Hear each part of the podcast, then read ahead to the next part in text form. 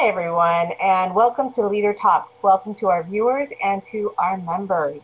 My name is Vanessa Montañez, and I'm one of your hosts today, along with my two co-hosts and co-founders and comadres, Chantal Camarillo and Rosario Lores, who happens to also be in the mortgage industry. So all three of us are in the mortgage industry. We've been in the industry for many, many years.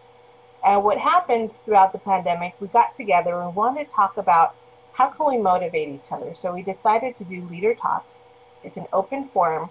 It's for an open forum for women and those who support women where we talk about relevant topics. We want to educate, enrich, and empower you with inspirational talks, conversations, and always coming from the heart. So today we have a very special topic about holiday traditions around the world. And we wanted to share about some of the meanings and traditions behind them. And who better to talk about this than our amazing Maria Teresa Garcia, who is our panelist today and our guest. But before we get started, I want to talk a little bit more about who is Mrs. Teresa Garcia, as we call her Mrs. Garcia, her, her student. Um, so Maria Teresa has a bachelor's in Latin American Studies with an emphasis on Mexican history she has a master's also in English literature, so you know she has a passion for reading and writing. She also has a minor in creative writing. She's been an educator for over 20 years, specializing on immigrant newcomer students. In fact, for the last 12 years, she's been one of the head teachers and educators at the International Academy of Blair Junior High and High School here in Pasadena. So we want to welcome Teresa, but more importantly, she's also won numerous allocates. Um, she was named Teacher of the Year by LULAC, and LULAC is the legal, the League of United Latin American uh, Citizens. It's one of the oldest and largest Hispanic organizations that has, was founded in the U.S. I think in the 1929 around there in the 20s. So it's one of the oldest found, uh, organizations that we have for Latinos. She's also been recognized by different organizations for her commitment and service to students and families. So with that, we welcome you, Teresa, to our Leader Talks today. And now we're going to go ahead and get started. Hello, everybody. Hi.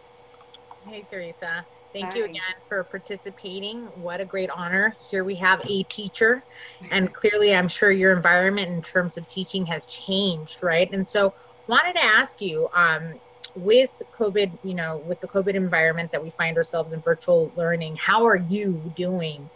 Um, how are you doing? How, you know, your teachings and whatnot, and, and connecting with your students nowadays? You know, um, it has been challenging. You're right. It was different, but I, I've been surprised uh, of how we've uh, evolved and how we've changed since March. You know, it's it hasn't been perfect, but we've learned a lot. You know, I've learned a lot. I've learned a lot more technology than than I ever have. You know, sometimes uh, certain situations bring you to a point where you have to learn something new, and it's not always bad. You know, it's a good thing. You know, trying to keep communication with the students and the parents. You know, phone calls, a lot more phone calls. I think a lot more communication. A lot of our students don't have internet, for example, so we have to provide something different for them. But overall, you know, it, it, it has been challenging, but I think there's there's some good to it that has come out of it too. So You're we're, we're working right. through it. Perfect. I know we have to look at the silver lining in all this. You know, I would tell you, you're absolutely right. Technology was not something in the forefront, at least for my kids learning.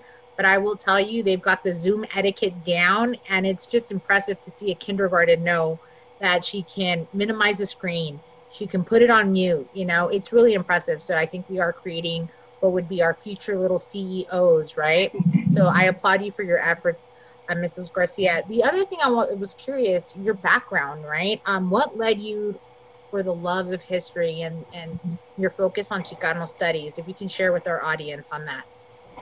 You know, um, to be quite honest with you, my father had a big influence in me loving history. You know, since I was a little girl, he always talked about the wonders in Mexico, the pyramids, the museums, and you know, he had an opportunity through his father's job uh, from a union they would take the children on bus tours all over Mexico. He always corrects me. I always say that he's he met one Mexican president, but the other day he corrected me. He says, "No, I met three Mexican presidents." And he was he was fairly young when he was he I would imagine in my mind, you know, as a little girl, seeing all these beautiful, beautiful things in Mexico. And that's how it really started. He has a love for history. So I'm really grateful because we still share with one another. You know, he's always sending me things and I send him things too. So he's he's been the biggest influence for me. That's beautiful. And I'm sure many of us, including I know the the the, the other two amazing co-founders here in terms of how fathers have played an influential role in in our upbringings the love of history and culture and all of that so thank you so much for sharing that it actually brings a big smile on my face just thinking about my dad so thank you for that teresa yes. Yes i can i it actually brought me a smile as well thinking of your dad and thinking of my dad actually. He you know has a passion obviously for where he grew up and that's mexico. And thinking about culture and tradition and history, right, is obviously with the holidays. And holidays around the world is what really first comes to mind for me is uh, I am from Mexican background, American, living in America, and there's a lot of cultural things that we bring um, to the table when it comes to the traditions. And one thing that really stands out is food. Food is important in all cultures, I think, across the board. But for us, being Mexican American, is the tamale. When it comes to the holiday season, it's tamale season. So, can you share a little bit about, uh, you know, what Mexican traditions are out there? But before we do that, really quick, I can't forget to ask because my favorite tamal is the red sauce with chicken. I know traditionally it's ah. pork, but I'm curious to find out, Vanessa, what is your favorite tamal? Well, I'm going to be traditional and say mine is pork with the red sauce. I just love it. Um, I'm a traditionalist, and there's nothing like that pork flavor. Uh, what about you, Chantal? Oh, girl, it has to be the rajas con queso. You know, um, give me what would be those jalapenos, the chile California roasted, along with the mozzarella or even Monterey Jack cheese or, you know, queso de, de um, Chihuahua. Oh my God. Just blend all of that into one beautiful little tamal and oh, it's exquisite. That's my favorite. How about you, Teresa? I have to back you up, Chantal. I, I, am with you all the way. The rajas with the queso are my favorite. I always pick out those everywhere I go if they have them. You know, with the with the chile poblano, and the Chihuahua cheese, you can't go wrong. That's my favorite tamal. Definitely. That's awesome. So, Teresa, tell us about what unique Mexican cultural holidays that you see now really across America and that we're all celebrating as, you know, we come from various backgrounds. We have, you know, immigrants coming in, you have families that are first generation, you have third generation, you have fourth, fifth generation. And I know from in my own family, we're very diverse. What do you see that's really sticking as part of the Mexican culture in the holiday traditions? Well, you know, uh, you brought up that we are talking about the tamales, and the tamales, I think, are not only in Mexican culture but also in Latin America in general. I think in Central America, they're they're also a great tradition. But I think that we, in order to understand why it has prevailed and why it's so strong today, and why it's so important to keep the tradition, is to know that you know corn or, or maize, as you want to call it, you know, is so important to our culture and our in our history. You know, the Aztecs and the Mayans, uh, they really they grew from from being able to domesticate corn, and from that, you know, they they started a lot of celebrations that, you know, were made or were started with the harvest, for example. They started all these traditions about community building, you know, you had people working out in the fields, you had the women making the tamales. There was a sense of community that came with the corn growing, with the domestication 10,000 years ago. It really, you know, it really uh, grounded the foundation. Uh, we see it as food, but in our ancestors saw it as, as survival, as something so important and crucial that they've created all these celebrations, you know, eh, around the tamal and they spread it to other parts of the world like central america and south america you see corn everywhere but the original the original original place where they domesticated was in central mexico and then it was spread out and now we see that same tradition today right we uh, we see um, our families you know everybody has a part in, in the tamal making it's not just the eating the tamal. And, you know, we can buy tamales all year long, but the truth of the matter is that they're special during Christmas because we do make this a family affair. You know, we all gather together to make the tamales. And everybody swears they make the best tamales, right? Everybody does. Oh, my aunt makes, my grandma, we make the best tamales. And it's totally legitimate because they are the best tamales because they're made from your family with the special touch, you know, with the special flavor. So definitely that's a wonderful, wonderful uh, tradition that has kept on. And I hope it keeps on. Absolutely. Absolutely. And I, I, have to share a brief story. You know, you talk about the tradition and kind of how it spills over cross pollinates into where we are today. I have, I have to admit, who taught me how to make tamales is my Jewish friend, Victoria. So I have to share that because, uh, you know, my mother passed, you know, 20 years ago.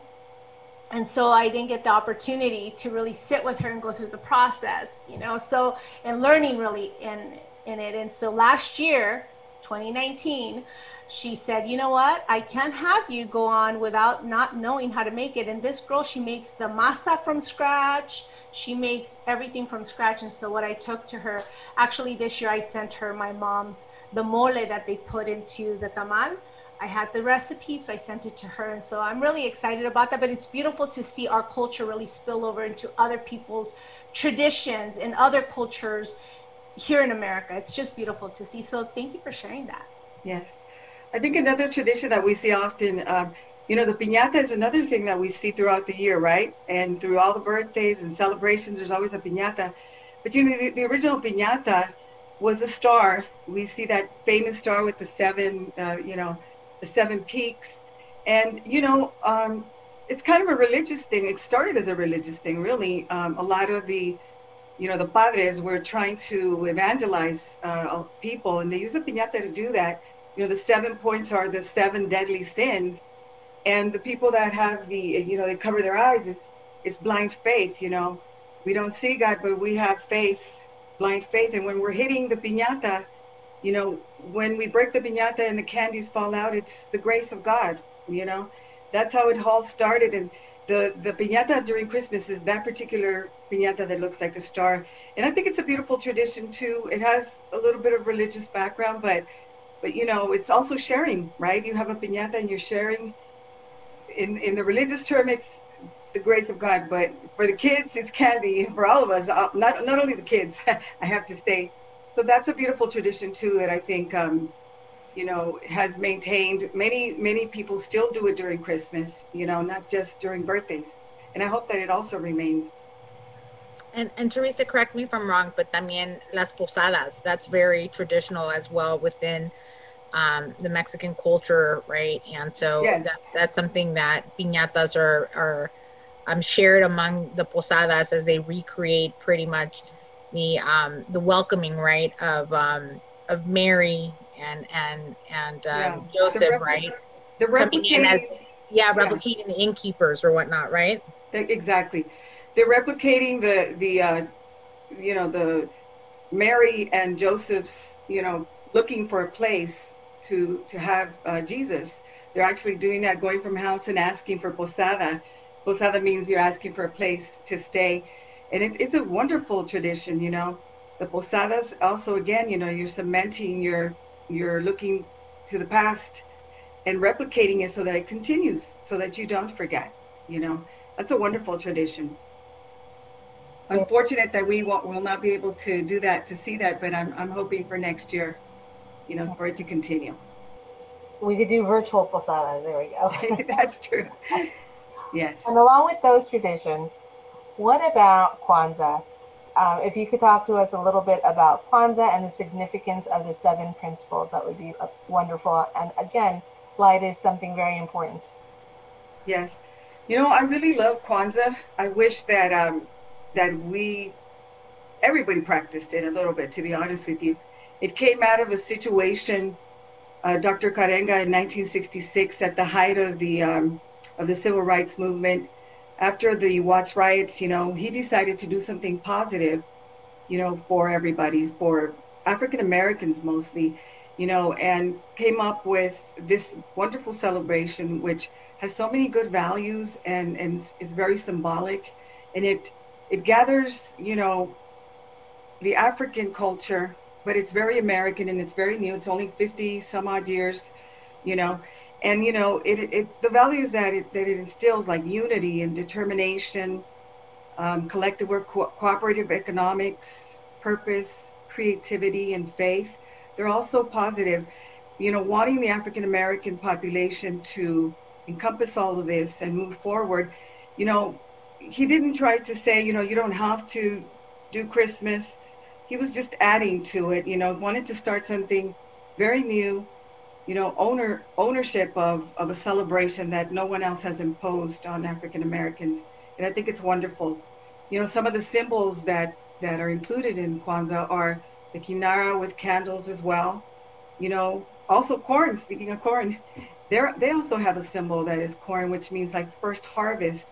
But but it also they also see their children as corn as well. You know, new the new generation. Um, they have the unity cup also. The unity cup is like a tribute to their ancestors, where they all drink out of the cup. You know, kind of similar to Catholicism, right? When you're drinking out of the cup, it's unity. Um, and you know, they also have the the candles, which, you know, they have their own significance of the struggles. The red color is the struggles of the African American population, and and the black one represents them. You know, the African Americans, and the green is is for hope for future generations. And it's wonderful. It's, it's kind of similar if you think about it about Hanukkah, the lighting of the the uh, candles as well. You know, they have a they they say certain blessings and prayers and sometimes songs as they're lighting. So it's just really wonderful. Wonderful celebration. Thank you. Thank you for sharing that. And, and that brings me to my question. Um, what is Hanukkah and the significance of lighting? And as you can, as you just alluded to earlier, just the similarities, right? The crossover. I think we all want to bring out the best, and it's pretty awesome that we all want to hone in on just, you know, the blessings and whatnot um, during the month of December, right? But what is the significance of lighting the menorah and um, and the eight candles? Because I know there's nine, but um, but ultimately I know it it it has um, shifted right throughout history. Um, and if you could share that with us, basically. Yes, well, you know the the original menorah um, in the Bible, you know, like God said, God gave instructions how to build or how to how to make this menorah and keep it lit in the Jewish temple. And the reason why we celebrate um, Hanukkah is to celebrate the defeat of the Syrian, uh, a Syrian dictator at the time, who had practically taken over and was um, forcing the Jewish people to to praise, you know, Greek gods, to look at Greek, Greek gods as their own. And you know, the Jewish army defeated defeated this great army and was able to gain back their temple. So it's the we're celebrating Hanukkah, celebrating the rededication of the Jewish temple is is the celebration, but also it's light against darkness. So you know it's also Hanukkah is also called the festival of lights for that reason. And one of the miracles uh, of Hanukkah that that they remember when they're lighting also is the fact that when they were trying to light the candles. They only had enough oil to last them for one day. So they had olive oil was they always purified olive oil, but they only have had a little bit when they were trying to light the Jewish temple, and so they lit it, but until they can purify more. But to their surprise, it lasted for seven days, for eight days actually, more than what they had expected. So that's what they celebrate the miracle that with this little bit of olive oil, they were able to to have that miracle of the eight days. So every time they they're they're lighting during this time of the year, they're remembering they're remembering the sacrifice of their ancestors, that defeat that they were able to regain their faith back. And you know, I just want to highlight um, in the image there is a little dreidel, and it's very similar. Many of us may relate to left, center, right. Some of those games that we all play when families around, or even in in uh, Latin American culture, we play Toma Más. You know, that's another game that mm-hmm. Rosario and I were, were actually just reminiscing in, in terms of the dreidel and how common these similarities are between cultures, right? Um, so that's one that is very common to be played. And um, I was looking in terms of just the overall rules of engagement when playing that, but I was like, oh my God, it's very similar to the game we play. um, so just wanted to point that out as well. So thank you again, um, Teresa, for sharing that with us. Right. It's it's so it's funny because it resonates with us playing toma toma más toma todo. I know it has you know several names, but definitely the dreidel is one of those things that really you start thinking, wow, it's uh, you know, it's very similar to what we do in in the Latino community.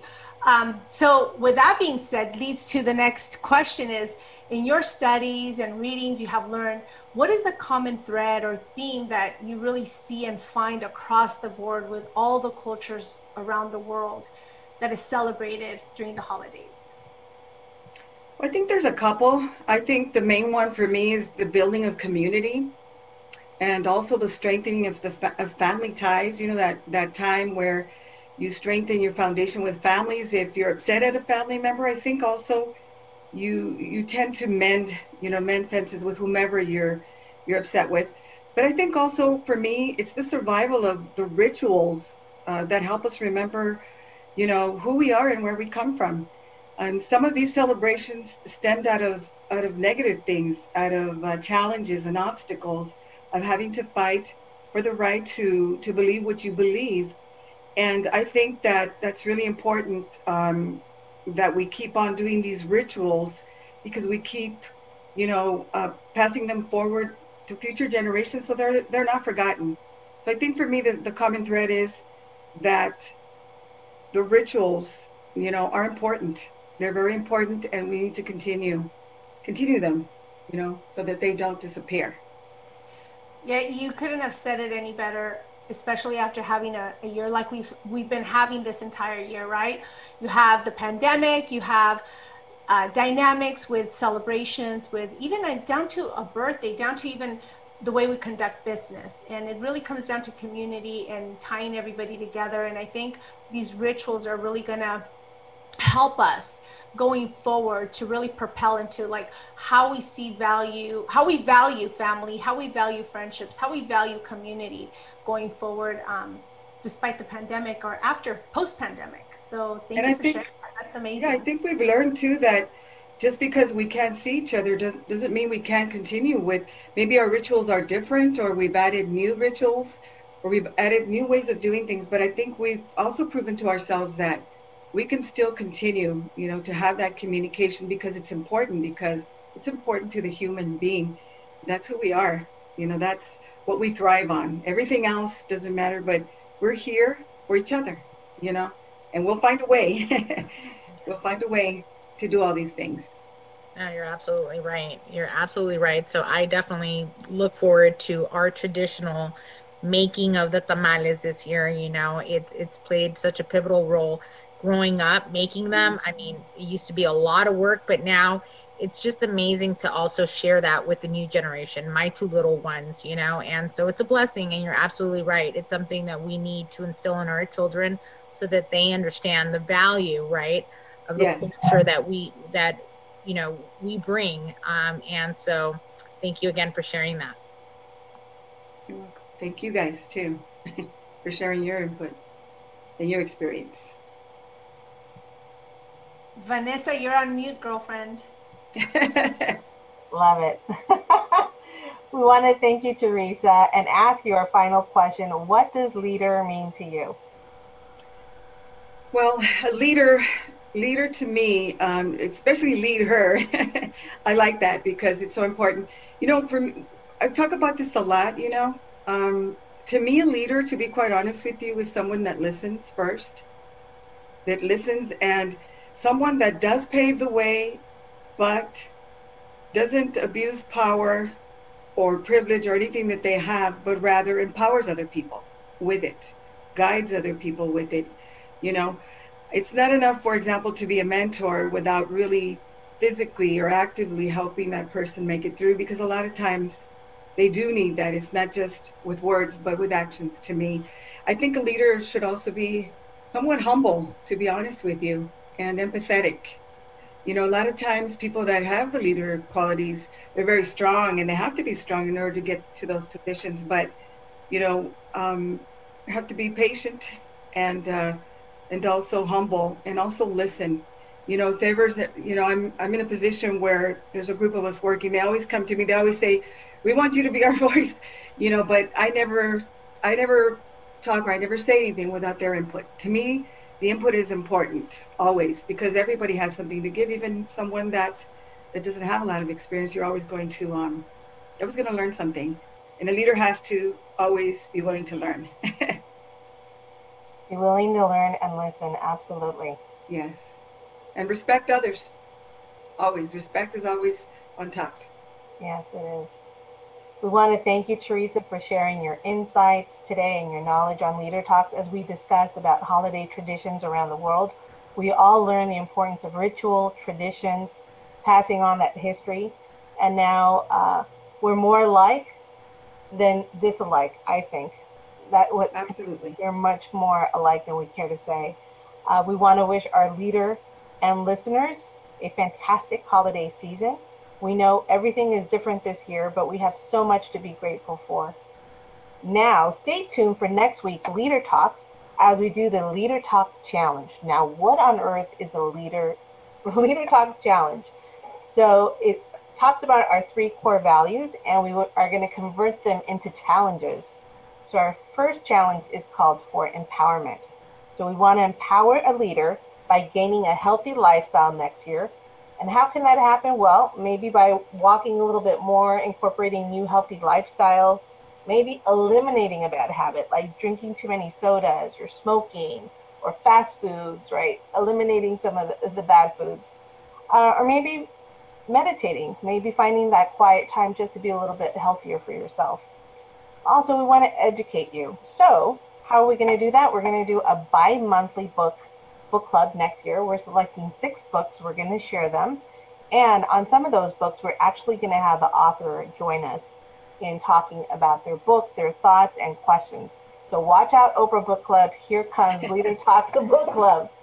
Um, I know Teresa's definitely in. She's a, an avid reader. Um, yes. Also, we want to think about maybe taking a personal development course. Maybe it's taking how to uh, work Excel or how to speak another language. And more importantly, going back to school. Maybe you've always wanted to finish that degree or just go back to school. Guess what? There's no excuses now that it's a virtual world. I think it's a lot easier to join a college course online. So we want to encourage you on educating. And lastly, we want to go ahead and enrich you. We want to enrich your, our leaders with enriching your soul with inner beauty to let your success and wins shine through. And how do we do that? Maybe by wearing your favorite outfit next year or getting in touch with your spirituality or religion. You know, spiritual spirituality matters. And maybe just smiling a little bit more. We have a lot to be grateful for. So we want you to enrich yourself. Uh, so we promise Leader Talks next week is one you don't want to miss. We want to thank you and wish you again happy holidays. Thank you, leaders and viewers. Bye bye. Bye bye.